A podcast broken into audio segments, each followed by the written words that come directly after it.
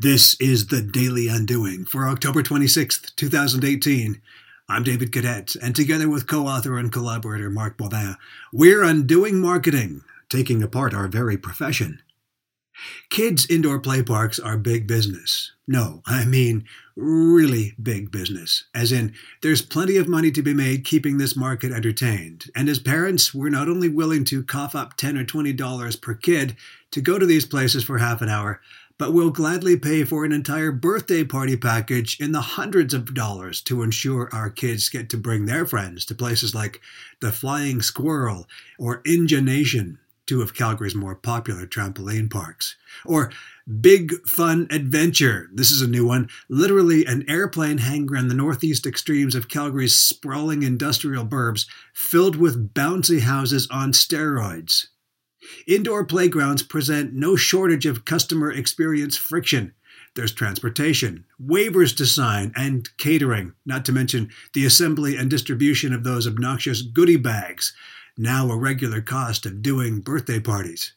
But we pay the inordinate entry fee for a dozen kids and put up with all of that friction because, well, once we've got our kids and their friends to these places, we are heroes heroes to our kids, to their friends, and, not insignificantly, to their parents.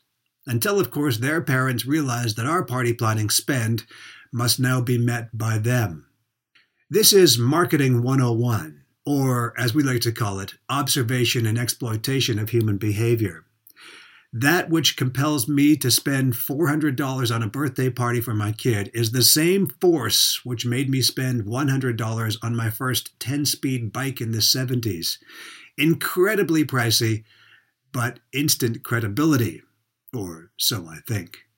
I really haven't grown up much in 40 years, still doing crazy stuff for illogical reasons. You, as an entrepreneur, will sooner or later have to manipulate these powerful behaviors entrenched within your target market's mind in your favor. Don't scowl at that. Of course, you'll need to manipulate them. You're making things they apparently want. Now you must emotionally draw them to it. If this all sounds too shady or underhanded, that's okay. But other, more resourceful marketers will find a way to take your customers. Undoing marketing that's what we do, and you'll find examples here on the Daily Undoing.